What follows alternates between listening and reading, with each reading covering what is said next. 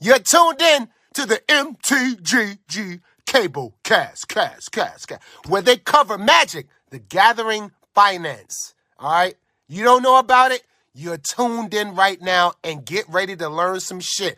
Buckle your seatbelts and light a blunt and get ready for the M T G Cabalcast, cast, cast, cast, starring Reptar and Thirsty, them onion head motherfuckers. Alrighty guys, welcome to the newest episode of the Cabalcast. This week, we're getting back to something we've done in the past with sets. Mm-hmm. Preface this with saying we are recording this the week after, the week between pre-release and release. Yes. What we've done is each of us have picked three cards from the set without telling each other what the cards are, and it's cards that we think are appropriately priced, too high, or too low. Kind of like our version of a set review, obviously more financially driven, just based on what we see, what we think, et cetera. Yeah. So with that, let's get it started. Yeah. Uh, so I went through the spoiler, and like I said at the top, behind the scenes, this this was a challenge for me because I wanted to stay away from a lot of the cards that were getting buzzed because those seem to be Uh, very surface level. I wanted to actually dive the spoiler and read through it because when I've done that before for sets like Call Time, I found some really interesting things. Uh, that's where I, I, I found uh, Ezekiel's Chariot and Realm Walker. If you go back to that episode, we talk about them both. And yeah. uh, while I don't think I'm going to have the same kind of success that I will there, when I read through the spoiler, it makes me feel a lot more confident in picking cards from the set and knowing what to look for just overall from constructed play. Like I'm, we've seen a lot of things going on with Reality Chip in Modern and Legacy. Whether that card pans out is kind of T B D, but I wouldn't be looking for it if I hadn't heard a lot of buzz and read through the rest of the spoiler and say like, okay, this takes the place of like Mystic Forge and Artifact combo decks kind of stuff. So for me to start out with, I'm looking at Brilliant Restoration because I think this card has an interesting parallel that not a lot of people might kind of key in on off the top, and I'll bring it up on uh, Mythic Spoilers. So it's three quad W sorcery, return all artifacts and enchantment cards from your graveyard to the battlefield. So when I was reading through the spoiler, something I noticed is that they've kind of pumped up what you can do now with uh, Enchantress themes in E D H. Then this slots right into E D H. So my expectation is that this card, priced at forty cents for the set version, is too low right now. Replenish is a reserveless card that's like Uh, probably close to eighty or a hundred. I have not checked the price on that card in a while, so get at me in the comments if you want to. But tr truly, I believe the parallel is Open the Vaults from M ten. Yeah. And this is a card that's sad at bulk. We can see it sitting at fifty-eight, fifty-six cents right before E D H really takes off. And it, it, it ebbs and it flows, but it just jumps up heading into uh, Theros and Call Time, uh, Theros, uh, Ikoria, et cetera, and it just lifts from a bulk rare about the same price as uh, Brilliant Restoration to a two and a half dollar card. And like this, this isn't huge. We're not going from bulk to fifteen, but that's still a very reasonable place to be, especially if you can buy in now and move it later. Yeah, percentage-wise, I think that's a huge return, and that was something I noticed as well. Was like this is, I guess, because you know, Open the Vaults and was a problem in Modern. It was a problem and extended, so was Replenish. This is their way of fixing it. Yeah. But it slides right into E D H. At seven mana, sure, it's a seven mana sorcery that actually might win you the game. Yes. Uh, and there are plenty of seven mana sorceries that don't win you the game. Correct. And aren't bulk. Yeah, uh, and for what it's worth, I don't know. I didn't mention the, the C M C, or the mod value, of Open the Vaults. Sorry, it's four double white. It's easier to cast from a white perspective, but it still costs six. Brilliant, yeah. Costs seven. We're not that far apart on uh, mana cost. No, and the nice thing is, in an Enchantress deck, that mana cost doesn't really matter, because most of the time, they're running a bunch of enchantment fixing, like Utopia Sprawls and stuff like yep. that, that just help. Yes. So you can get it a little bit easier while you're casting it. Exactly. Uh, and oftentimes, when, you know, the, it's weird. It's like you can either play equipment really aggressively, so you're low to the ground, or you can play a longer game, some build into, like, Gisela and stuff like that. You still might be able to cast this out of a deck like that if you go long. Yeah. So. I mean, there's plenty of signets and stuff that you can cast too that'll help with it. I, exactly. I think it's a solid one. I, uh, I, I kind of went the opposite. So yeah. You obviously went for, you know, cards that weren't getting hype. I was trying to look at cards that people were looking at and like, what do I think about this? And honestly, uh, I think I, I'll give a bonus here too. Okay. Uh, A O the Dawn Sky. All of the versions of that card are too cheap. This is another card that slides right into E D H. This is the one that, to me, probably is a little bit more busted than the other four in the cycle. Uh, being able to cheat stuff onto the play, yeah, total yeah. Mana value four or less, whatever. But it's something that slides into a reanimation shell that mm-hmm. lets you abuse the ever-loving shit out of that effect. Yeah, uh, it makes your dudes bigger, and it makes more dudes, and it has a really aggressively costed body at five four for five with flying and vigilance. Um, of all the dragons, you know, most of them are like, oh, a big dumb dragon, you know, whatever is the hype that they're getting. You're getting the usual casual hype. This is the one that I think actually has the ability to see, like, spike play. So it's not just your casuals. Okay, yeah, yeah. But it seems to me that there is something there that could be busted with this. And I don't think it exists yet, because as Kaladesh spoilers taught us, if there is something that exists, it'll be spoiled right away. Yeah, yeah. Uh, that, that is not the case here. The other one that I, I will throw in as a bonus for all of you out there... Foil Mnemonic Sphere. Uh, why? Literally because of Pauper. So obviously, Pauper just got shaken up. It's a very affordable format to pimp. Foils are only twenty-five cents. This card is going in every Affinity list, which, as we saw, Affinity is still around in Pauper. Mm-hmm. I just think it's a good pickup for a quarter. Plus, it's E D H. Uncounterable draw. You can't say no to that. Oh, yeah, yeah, yeah. It has the channel ability. This kind of reminds me of... Um... the capsules. Yeah, it does a uh, lot. Yeah, it has that kind of feel. I actually like the White Dragon. I didn't read all of them. I kind of passed by because I like there's this hype. Fine. Well, some of them have hype based on the original, right? Like anything you do to the red one makes it better. And the red yeah. one is already a com an infinite combo with Ashnod's Altar and Nim Death Mantle. You just keep equipping it and generating uh, and generate infinite mana with with uh, Ashnod's Altar. Uh, yeah. and The uh, like same thing with Jugan. That was just a big dumb dragon. I think Yosei was probably the most intricate of the bunch, and the most. And I say that, and I don't mean that like oh, it comp. Unlike Kokusho, it takes a lot to get going. Like no, you had to work to get that lock in place, and there was a lot going on, and that card saw constructed play in a combo where you essentially just locked your opponent out of their upkeeps or untaps. I played it in Legacy, Rexxur Lark Pattern. Yeah, it, yep. I think you could do that in st at Standard all the way down, and yeah. it was probably the most like ticky-tacky of the dragons. There's a lot going on, and the deck was really cool because it was kind of like tempo control, and you could just play out Yoseis to just slow the, your opponent down by tapping their stuff. And I, I, so I just kind of set aside like A O and just never never read it, but I, I do like what it does. The effect we've seen similarly uh, usually caps. So this is interesting. Yeah. What we've seen recently is when you're putting stuff onto the battlefield like this, it's up to a total amount of value. You don't yeah. just... We have... It's this weird thing to say that we haven't seen, but in reality, it's just been recent where they've said, no, we're going to cap the amount of mana value you can put onto the battlefield. But no, A O... Thanks, Coco. Yeah, exactly, right? But A O says, no, you get six, and as long as they're four or less, drop it in. It, it is basically like a better uh, you know, collected company in that regard. And so yeah. I do like that because... Like you said, I, I, I didn't look at, at some of these things, and so I just didn't read the the White Dragon. I thought it capped, so that, that that's on me. Swinging back over, I'm still sticking in uh, Enchantress Land, and I'm looking at Kami of Transience. And card is insane. I, I think so, too.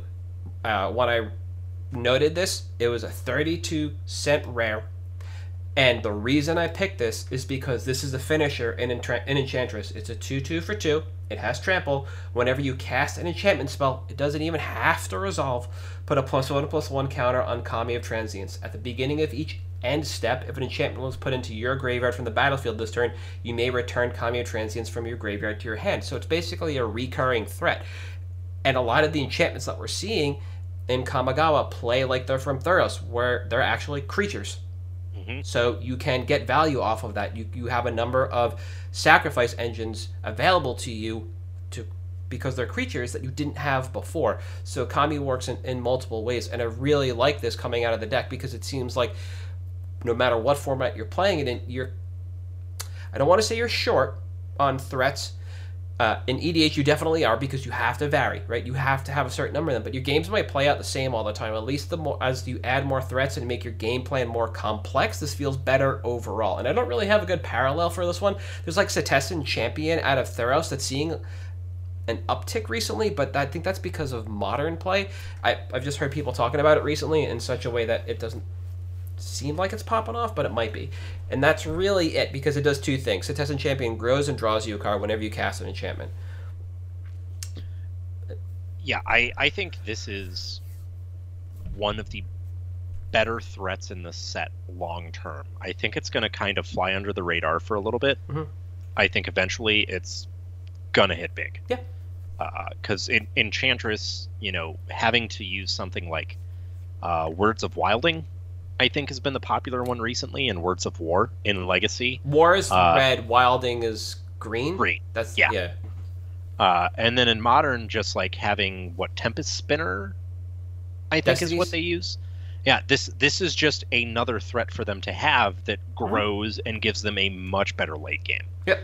Uh, I I think it's great. It pressures removal in a way that, like, sure, pending at two still gets it. Yeah. But you've got to have pending or path, and this is another finisher, so it's not just Destiny Spinner, it's now Kami of Transience as well. Yeah, which I think is huge. Exactly. Like, not being able, not having protection, I think is fine. It costs two. I like Trample on this thing instead, because it just punches through, and, and it gets yeah. at it. In Modern, you mentioned even in E D H, people play like Utopia Sprawls and a lot of these enchantments that replace themselves. Well, that's perfect. Just redrawing your way through, even without Enchantress's presence, is huge, especially for something like this. So yeah, solid. So you think that? Do you think that was that a bonus pick, or do you think that's appropriate? Oh, or? Uh, just straight up, I think this is going to be like Brilliant Restoration. I, yeah, like I said, my third one's going to be a little off the walls, but I think these two they're going to dovetail into my pick beautifully, and I I have a lot to say. I okay. have a lot to say about enchantments. So the card that I think is priced appropriately is Lion Sash. Sitting at about three to five dollars on most websites. It's yes, it's Scavenging Ooze two point oh. Yep. You can fetch it with Stoneforge. Everything's been discussed ad nauseum. People who think this card is going to be a fifteen to twenty dollar card are out of their minds. This this is at most a five dollar card for now. Yeah. Eventually, we may see it reach ten dollars, but that's like a year or two from now. I don't think that's in the near term. Uh, I still think Scavenging Ooze is a little bit better in Legacy, just because you can Green Sun for it. Uh, and that's a lot easier to do than Stoneforge. Obviously, this dodges removal a little bit better. Um, I, I think it's solid. I think mm-hmm. this effect especially, watch out for it in Eternal formats. Uh, your Modern and your Legacy is where, if this card does see a surge in price, that's where you're going to see it. I would agree. Is is going to be its play there. Um, and I, I think that's important, because obviously we have Moto results. Mm-hmm. Where Kamigawa Neon Dynasty is legal. So we're starting to see a little bit of a metagame change happen, where we're seeing what impact these cards are having, and we're seeing a little bit of like, yeah, obviously it's a new set. People are going to experiment. Yes. But cards like Lion Sash and Scavenging Ooze, those like just solid graveyard hate cards are always good. Absolutely. And this this is one that I think is, at this point at least, appropriately priced. And I think at, you know, three to five dollars. Pick them up if you need them. Yeah, I, I think the important part behind that price is that it's set, it's priced appropriately to what it's going to be, which is either going to be a one of in the main deck or a sideboard option. This isn't going yeah. to change an archetype. It's not going to breed anything new. It's just going to be a nice to have. Uh, there is a point in time in Legacy, oh geez, I'm going to really date myself with this one, circa twenty twelve, uh, shortly before the core set, before Innistrad. There it is, where Thopter Foundry was huge in Legacy. Yep. And it was just this time for some reason. Uh, people were still jamming Stoneforge. The Esper Stoneblade decks weren't there because we didn't have Lingering Souls. Yeah. So what were people doing with equipment that would cause Manriki Gusari to pick up in price? Just Jite and Sword. And yeah. Manriki Gusari is a sideboard option that comes in for a deck that wants to slow down and control. And that's where I see a Lion Sash existing yeah. as a deck that wants to slow down and control. There are a litany of other Stoneforge targets that are above this in terms of utility all over the place, but this is one of the better options to go fish for out of your sideboard.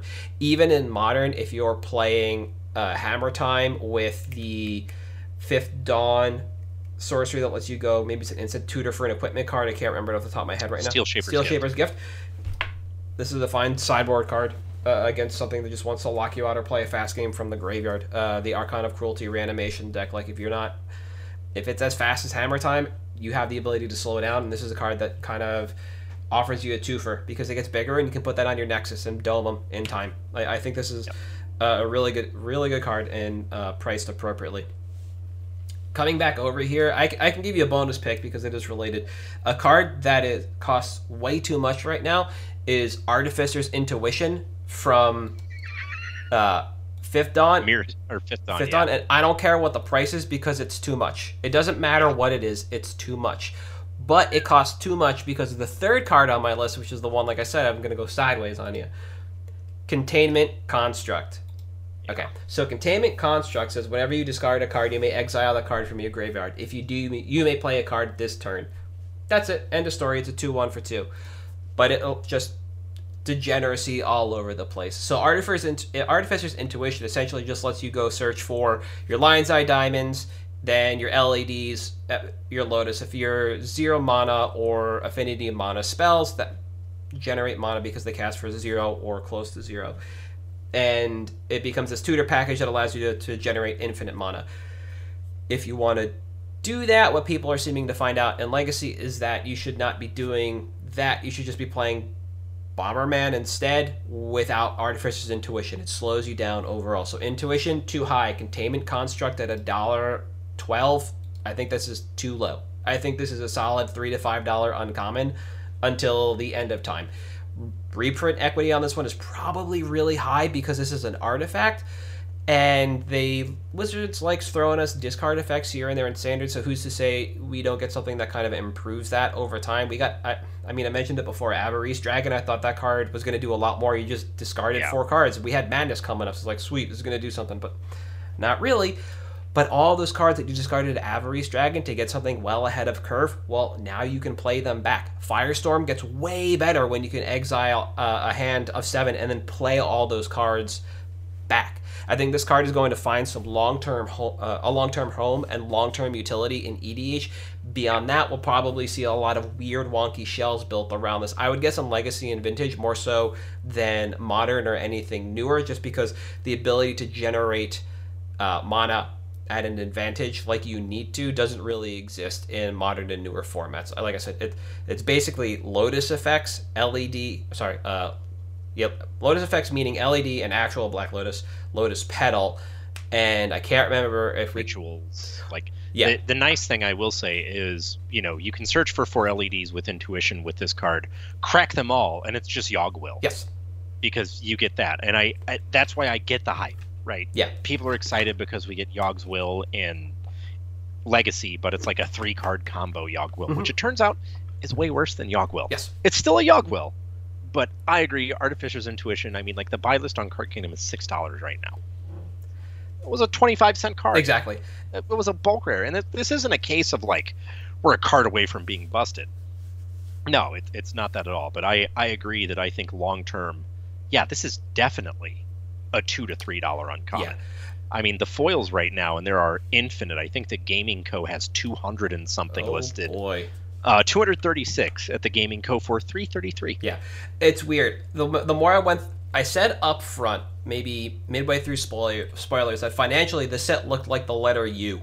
There's a lot of financial pre- uh, pressure on a handful of rares and mythics, and a handful of uncommons, and everything that isn't those is just in a valley.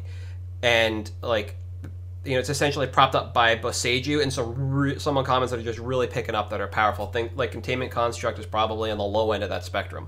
But the yeah. more you dive the spoiler and you more the more you start looking at movement uh, for price and then start looking through EDHREC, you're going to see that there's just a lot of low-end stuff that's just, like, up, up, up, up, up. And I think that's appropriate for this set, and I'm really excited for it, but it is kind of weird financially.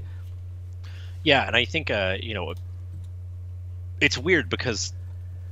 I haven't. I don't recall seeing the high high and the low lows mm-hmm. in a set like this until after it was released. I mean, obviously you have your traditional mythic floors up here, rare floors here, whatever yep. that you see. This this is, and I think it's by merit of literally just being, honestly, I think one of the most well-designed sets in literal years. Mm-hmm. Uh, you have what seems like a healthy financial economy around a set. Yeah. Uh, like, I, I mean, obviously, you know, cracking packs is bad. But when you have cards like Soul Transfer and stuff in the rare slot that seem like this card is really good, right? It it does. It creates this unique U set where you have Boseiju and, like, you know, Phyrexian Tameo, and then you have all these playable cards at the bottom of the U, and you're like, there's so much opportunity there for those cards to grow financially. Yeah. One of the cards I had on my list, Secluded Courtyard, is the uh, uncommon uh, tribal land. Yeah. That land's ridiculous. Yeah. It, it makes a colorless or uh, Wooburg for your, for your tribe. That has a, a higher price tag than Mythics in this yeah. set. At three dollars.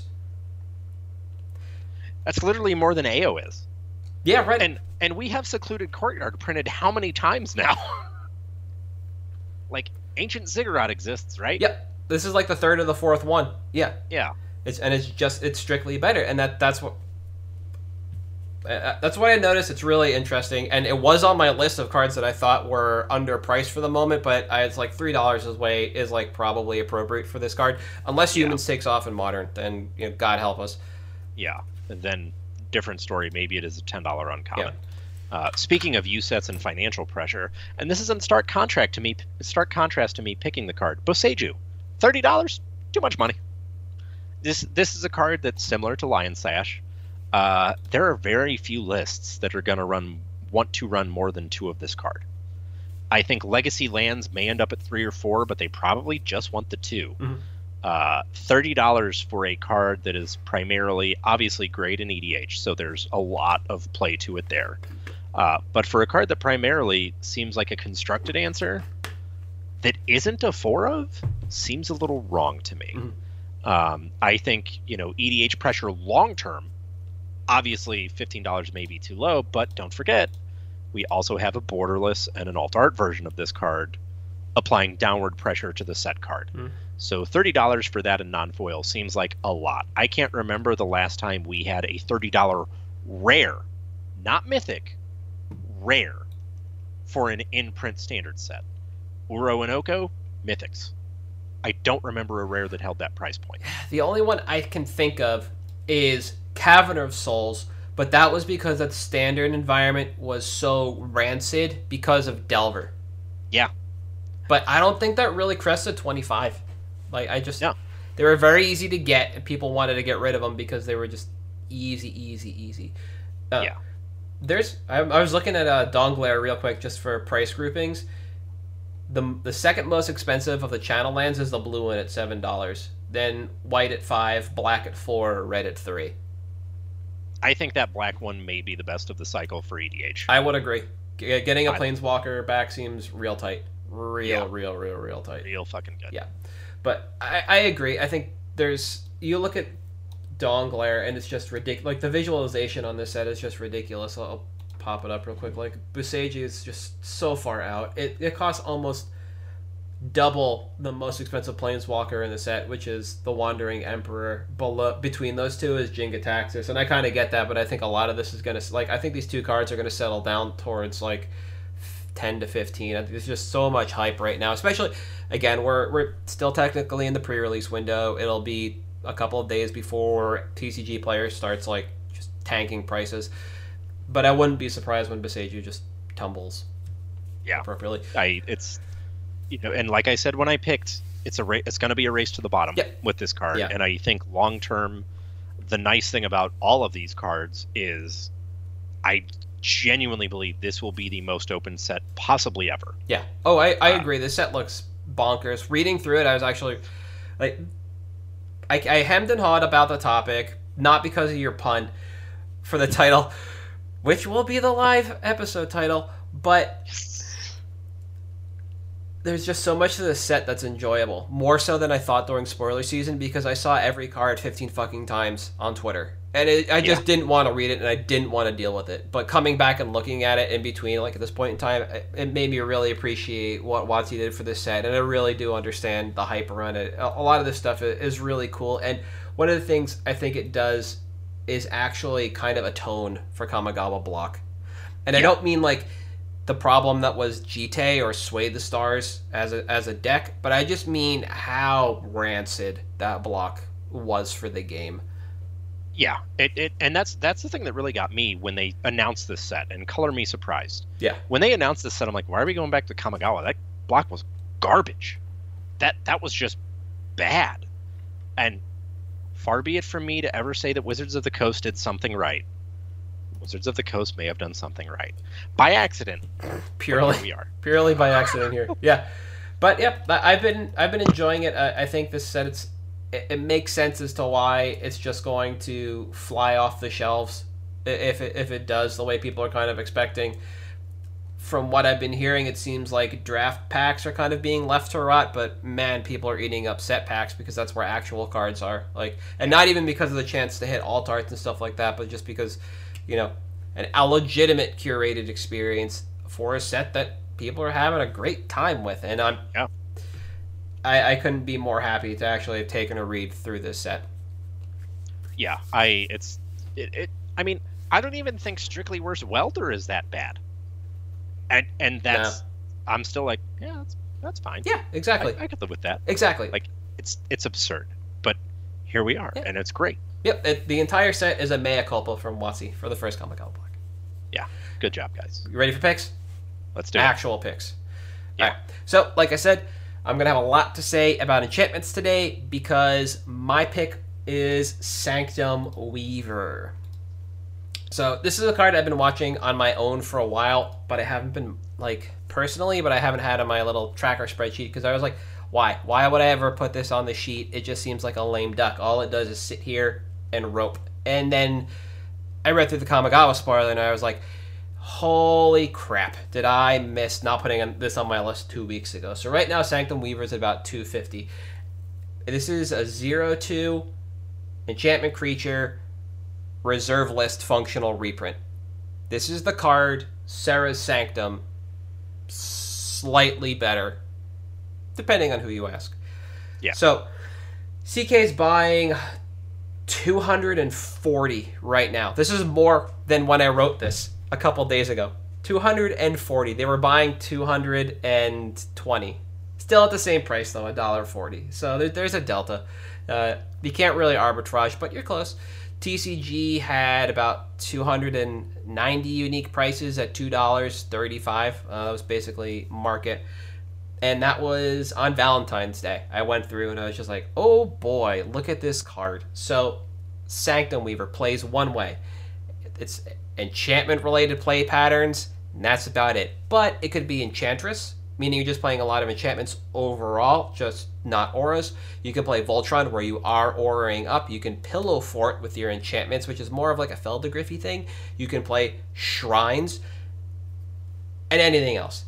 But if you're playing enchantments and green, this should be in your ninety-nine. And one of the things that I held off with was I wasn't quite sure exactly what was going on on E D H R E C with enchantments and auras themes, but you just pop in and you're like, okay, show me the top commanders for this. Is I'll sh show you guys. This is the enchantment theme. Green, green, green, green, green, green, green. There's two, the Esper, and that's it. Esper are the only versions of this yep. deck that don't run green. That's Aminatu, I think, the Planeswalker. That's the basically the only way you play Esper. And then you look at the auras themes on here, and after mono white and mono blue, because they're listed that way for some reason, it's green, then Gruul, Selesnya, Naya, Bant, five color. There's green all the way down. And what is one of the highest popular, like the card that is one of the most popular in all of these combinations? It is Sanctum Weaver. It, it's just it, it is, and it's ridiculous. Now, this is a solid alternative to Serra's Sanctum, like I said, which is a reserveless card, but notably weaker on the surface as a creature, though within the theme you can protect this fairly easy easily. Serra's Sanctum is a land not everybody's really playing targeted land removal anymore. So that kind of makes our Sanctum a little stronger, but Sanctum only makes white, so it is a little more limiting. As this is an enchantment itself, it does double dip on cards like Sterling Grove and Greater Oromancy, making it a bit more robust, albeit with a little more work, essentially gaining Shroud from two from a, a litany of other encha uh, just enchantments, not even auras, that yeah. sit natively in these in these decks. So the deeper you dig into the enchantment and auras themes on EDHREC, you start to see that both coalesce around the color green. This is auras and uh, enchantments. This, that opens up to see this card rise in popularity and become a fixture, fixture alongside Destiny Spinner, which was a pick of mine shortly after, whatever, Theros. Yeah. Because I said, this helps you close out the game. This is super good. Your enchantments can't be countered. Awesome.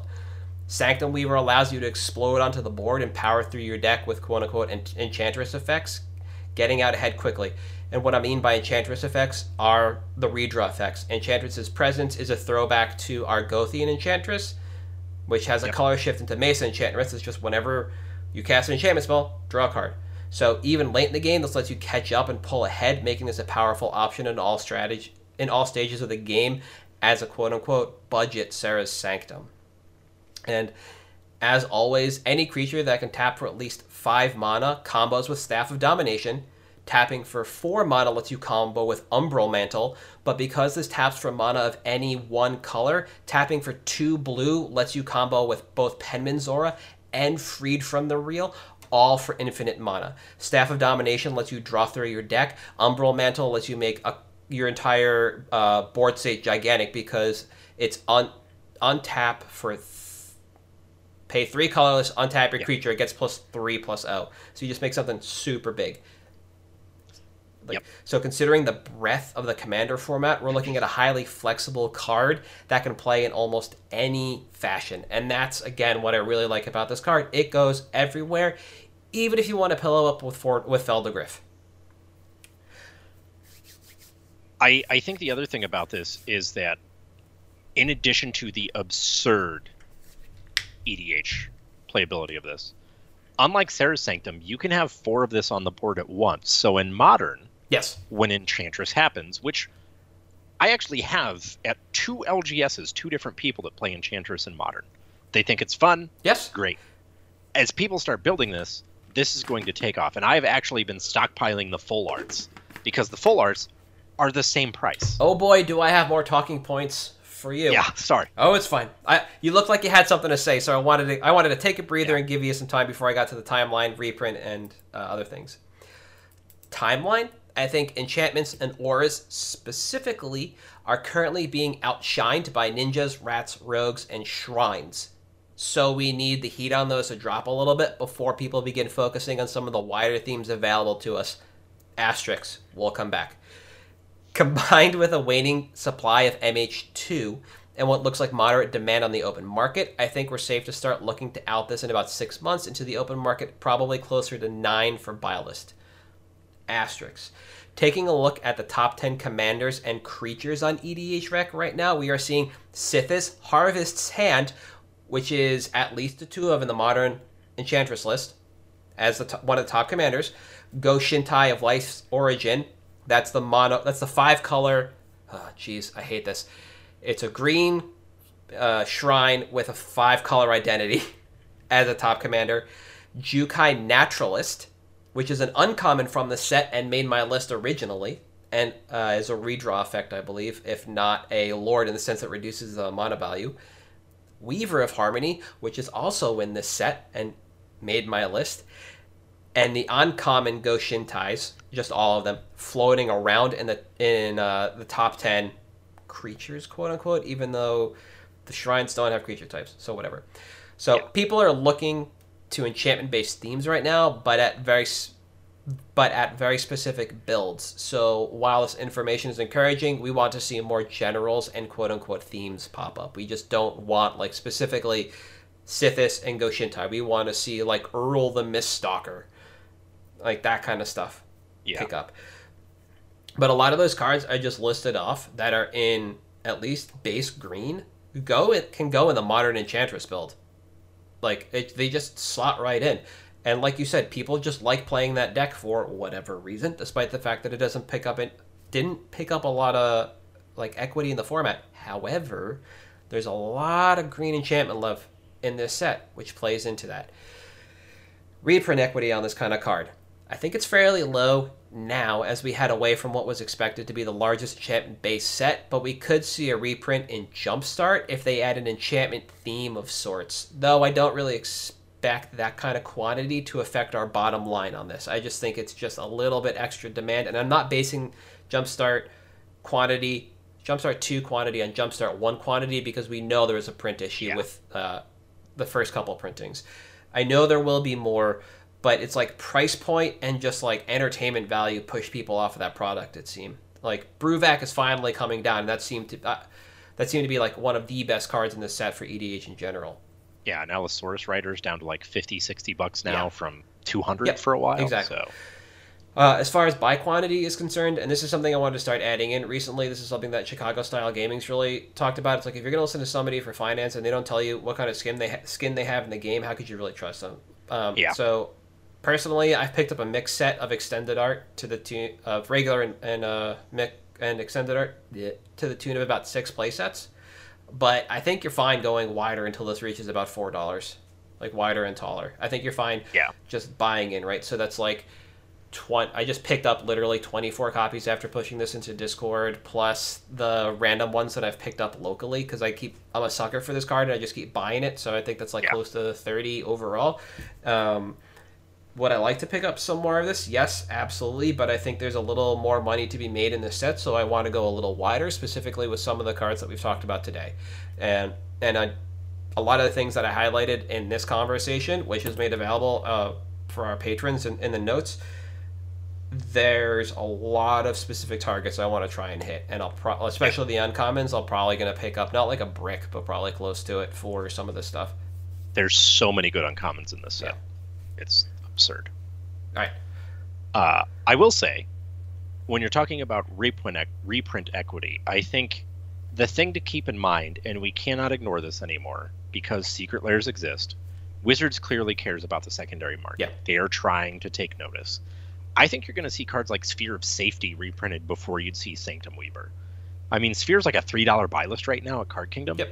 just for an uncommon, and they're not, you know, Bloomweaver's less than that retail. So I, or sorry, Sanctum Weaver, Weaver's yeah. less than that retail. I don't see reprint happening. Uh, for my pick, and this is going to dovetail nicely because two of my three picks from this episode were in this deck. My pick is Noble Hierarch.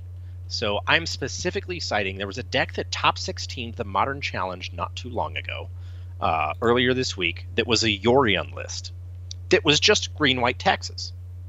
And it was running four Boseiju, it was running Lion Sash, and it was obviously abusing Yorion, because that's what you do with the deck. Yeah. Uh, we're coming off an all-time low for the Conflux that was literally February twelfth. So four days prior to recording this episode, it hit its all-time low. This is a card that just doesn't go away. It doesn't matter how many times it's reprinted. It doesn't matter what decks it's in or not. This card does not go away.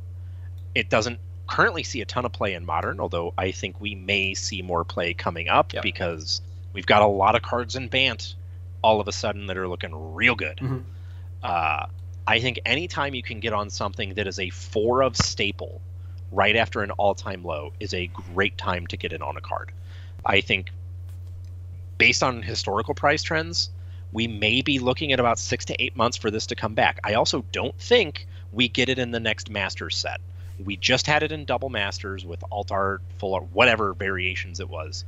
I don't think they're likely to print it.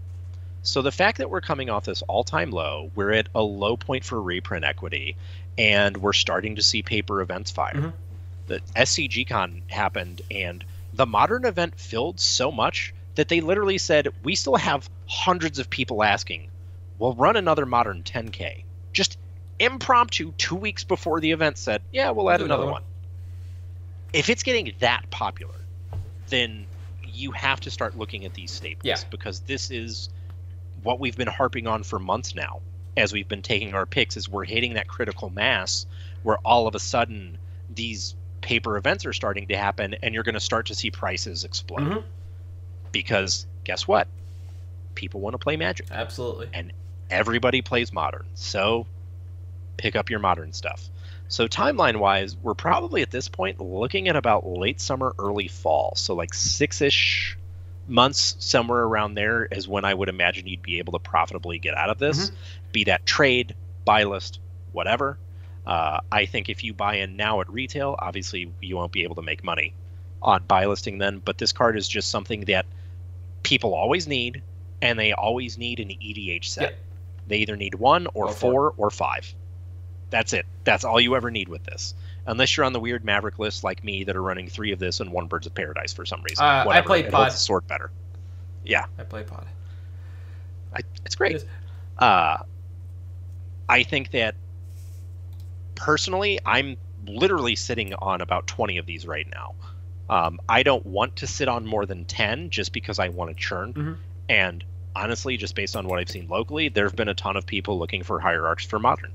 Uh, you're starting to see more of these taxes lists show up. You're starting to see people try out Bant Infect again for some reason. I don't know. The black version's strictly better, but here we are. Uh, I just think that in terms of like inventory stuff, you're coming off, if you were a vendor, an all-time low for this, backpacker, whatever. I just got three notifications today that in the state of Missouri, there's one Ks or five Ks, three of them coming up in the next two months. So pay attention to your local area. If there's a bunch of these events happening, pick these up, take them. Yeah. You can't lose. If you're trading it out of a binder at margin, insane. You cannot possibly lose. I, I just think this is right time, right atmosphere. We're just about to start exploding with these events, it feels like. Um, S C G cons we have for the next two months. I would expect an announcement before too long that they're going to start expanding those. Uh, especially with S C G Con Indy, which historically, for those of you that don't know or haven't followed for very long, Indy is one of the most well-attended event cities for nerd stuff in the country. Yep, it's amazing. It, I, huge turnouts every time. That may actually be the impetus for this card to explode, where we start to see these Modern staples. All of a sudden, Star City says, well, we sold out of all of them, so maybe we want to hotlist them. And since there's no other paper game in town, it's just like the early days of the Star City tour, when they would rotate Modern prices with Legacy prices based on what mm-hmm. events were happening. So that's an added wrinkle for this that could very likely lead to an increase in price. Yeah. There's a lot going on with, one, this list, and then two, Noble Hierarch. The first is that in the three-drop slot, there's a pick of mine from a couple weeks ago, ramming up Excavator. There is. Because you can't leave home without them in a Taxa-style list in Modern. You just have to have them, no matter what you're doing. Yeah. Noble Hierarch, for me, always sits in this weird spot because, f for me, the longest time playing Modern, Noble Hierarch and Birds of Paradise were legal side-by-side. -side. And as long as you didn't need, like, at As long as you could use at least one of the other colors on Noble Hierarch, you played it over Birds. I mentioned Pod earlier. That was a base Golgari deck. Uh, you happen to have some white elements here and there that you could cast off the white hand side. Otherwise, it was Hierarchs over Birds. Now we have Ignoble as well, pulling its weight, and it kind of shores it up. I would probably play Ignoble in Pod because it makes black mono, which was better for that deck. But moving throughout the history of Modern, Noble Hierarch started to become more of a fair mono creature than it was an unfair mono creature. Yeah. You like the the Eldrazi lists, uh, Bant Eldrazi, which turned into spirits, now humans, still runs Noble Hierarchs. It's a human, it pumps the team, that's very fair. But then on the other side of things, you mentioned Infect. Well, when you're not playing the black green version, which can still run one of these Hierarchs, you have the base Simic one, which runs Nobles, because that pumps up your Inkmoth Nexus, and uh, Noble Hierarch gives you the backdoor win of actual combat damage. You also have Heliod Ballista combo, whatever you want to call that deck. And Noble, yep. it just it has become this like silent pillar of mono dorks in the Modern format that nobody really wants to seem to talk about, and never gets the credit it deserves, because these decks are either really fair and thus have a hard time, or are combo decks, so when people figure out how to play against them, it kind of fades. but you can always move Noble Hierarch because somebody wants to play one of these decks, or they want to play a Taxes decks. These aren't just decks that have dedicated followings. People just move in and out, and Noble Hierarchs are a great place to start. If you play Modern, you should have your set of birds, and you should have your set of nobles, and you should have your set of ignobles. That's just the way it yep. works, because you need your mana base for these formats. And nobles right now are no longer seventy-five dollars a piece. So it is, like you said, the perfect time to buy in. I spent twenty dollars on each when I got mine. And like I didn't, I don't think I got fleeced because I could have moved them when they were seventy-five each, but I didn't because I was playing them. Like I needed the card, yeah. and I feel really good about the fact that it's kind of trending back to reality now, after eighteen reprintings, like you noted, Double Masters, and Ultimate Masters, and Modern Masters too. By yeah, the way, I it, there's I just don't see, unless all of a sudden this becomes the Tarmogoyf of oh, yeah. Masters sets, which I don't think it will. Uh, I, I, man, Tarmogoyf is my favorite Magic joke of the last couple of years because its home's its base plane is just the Masters set. It's great. It has yeah. no home. It doesn't have a plane anymore. It's just the Masters yeah. plane. That's where it lives. Yeah, and I and I, I love Noble Hierarch. I doubt we'll even get it if we go back to Olara. Oh. It's not like Exalted was the worst keyword to have, but they tried it in core sets, and it just doesn't doesn't seem to play well anymore. And they probably, I would assume, they would rather explore so many other keywords available to them that they could create when we go back to Olara. All that's I okay. Yeah, it's it seems like they're way more about like a ground barricade than just one dude swinging in and getting yeah. it now. Yeah, they don't... like just design wise, Exalted doesn't fit with their design philosophy. Correct. Anymore. Sublime Archangel was like the only way that uh, Exalted really yeah. worked from a play style. That was the core set uh, reference, and otherwise, yeah, Ignoble is just a great staple. People are going to yeah. want it. It is very much a binder card. You have it. People want it for whatever reason, and it's a card you should definitely keep on you if you are backpacking anywhere. Chances yep. are it will go. And I think this is another good pick for upcycling something that is just kind yep. of off forgotten about. So, but uh, yeah, I really like it, and uh, I'm looking forward to see what comes out of these Master sets, because I honestly did not realize it was in all of them. Yeah. So I, I don't, like I said, I don't think we need another reprint. It would be nice to see this get shelved for a hot minute, and I'd like to see this become uh, more of a feature of the Modern format than what we're seeing currently. I think Modern might be a little too fast overall for it to really be, for mono dorks like this to really be kind of a pillar of the format, but I am excited when we do see lists like this that can slow the game down a little bit and really make them shine by going from turn one to turn three, effectively. You know, you get Thalia and keep up a path. Cool. Well, cool. Not really, because it costs you two. So you can't guess it, but you can yeah. path it, then Thalia. Yeah. Yeah. So, uh, all in all, uh, I like the pick, and I'm excited to see where this goes. And that's all I've got for this week, though. Anything else? That's it for me. Right. So, uh, we are at M T G Cabalcast on Twitter, Patreon, YouTube, and Facebook. If you are watching the video, you're on YouTube, so you already know about that. You can find the podcast anywhere you can listen to a podcast. If you would like to reach out to us directly, as I mentioned, you can hit us up on Twitter at M T G Cabalcast. Otherwise, you can hit me up at Halt I Am Reptar. You are at Thirsty Sizzler. See you next week.